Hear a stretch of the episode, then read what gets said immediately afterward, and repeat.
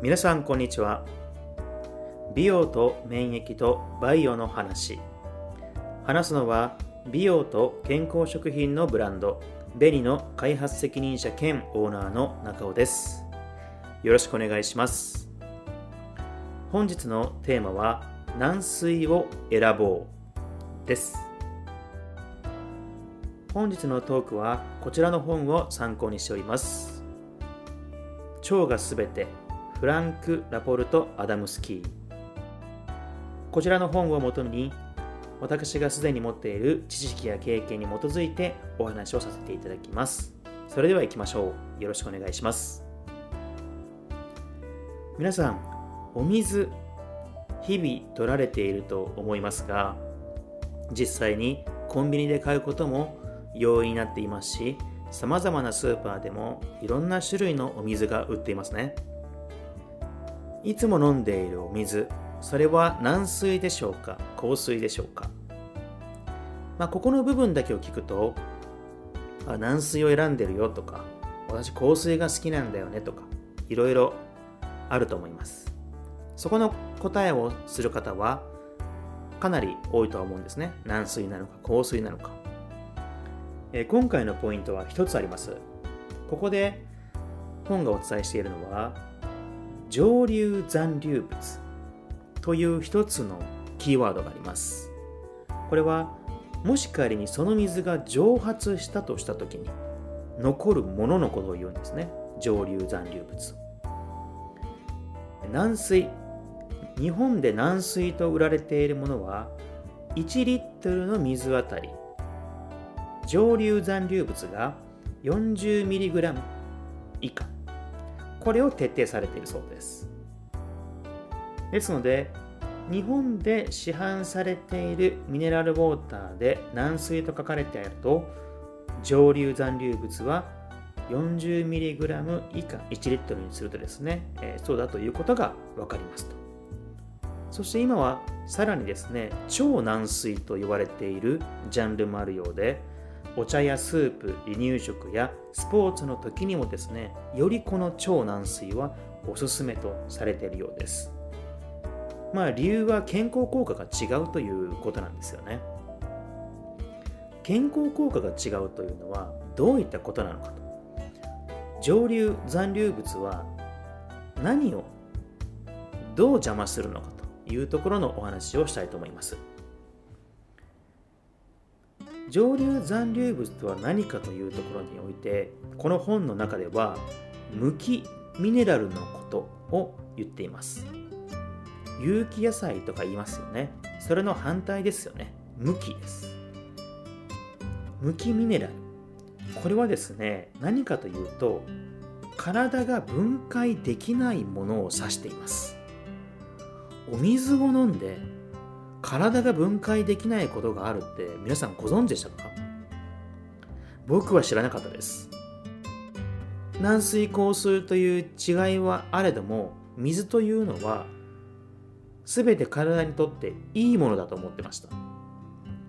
でもここでこの事実は変わりました。僕の中でですね。体内で処理できないものが水の中にも入っているということなんですよ、まあ、水にも入ってるということは他のドリンクとかどうなるんだというのはまたいつか勉強できればと思いますがこのですね体内で処理できないこの無機ミネラルはですねどうするかというとまあ、体は偉いんですね。そういったものをちゃんと腸はですね判断をして皮下脂肪体の中にある皮下脂肪にですねその無機ミネラルを預けるようです。これは無機ミネラルですと。分解できませんのでお願いしますねというので預ける。預けられた皮下脂肪は汗を出すタイミングで一緒に出してくれるようです。人の体としては非常に賢い仕組みですよね。でも汗をかく機会が少ないとどうなるんですかね。はいそのまま体に残り続けることになるんです。体が分解できない成分が体に残り続ける。なかなか怖いですよね。これがですね残り続けると高血圧や血が詰まる血栓。頭に何々がつく拘束ですよね。そういったものにつながっていく。どこの部位かも分かりませんが血管が詰まってしまって拘束につながってしまうと相当大きな病気につながってしまいますよね。ですのでこの上流残留物というものを侮ってはいけないということを書いてます。ですのでこの上流残留物が少ないお水を取ることでですね体に残るものを減らすと。そもそもですね。なので軟水を取るということはそもそもまずここの数が少ないですので非常に良いですよねと。さらに例えば超軟水のようなものを飲むと尿が出やすくなるというんですね。より尿が出やすくなると。すると尿酸が一緒に出てくれますし体の中にあるゴミもですね一緒に排出されるようになるのでこれまたいい効果があるわけですよ。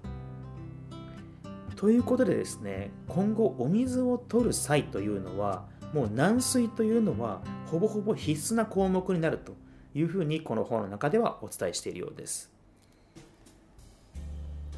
まあ、このトークの中でも腸のことはたくさんお伝えしてきています。腸のトラブルがあるとですね体全体の健康はもちろんですね。免疫風邪やインフルエンザひいてはコロナウイルスもそうですがさまざまなですね免疫に大きな作用が発生します。ですので腸をどれだけいたわるのかというのは大事なポイントになってきます。その中で日頃とるお水。これにも着目することでより健康に近づいていくのではないでしょうか。本日のトークは以上となります。本日のトークも出版されている本で得た知識と私が細胞に働きかける健康食品ブランドを作る過程で多くのことを学びましたその知識や経験によってお話ししております実際のエビデンスに基づいてお話ししておりますがデータの捉え方や活用方法は人それぞれでございますのでご自身の中で参考にしたいところだけを切り取っていただければ幸いでございます本日も最後まで聞いていただきましてありがとうございました。またお会いしましょう。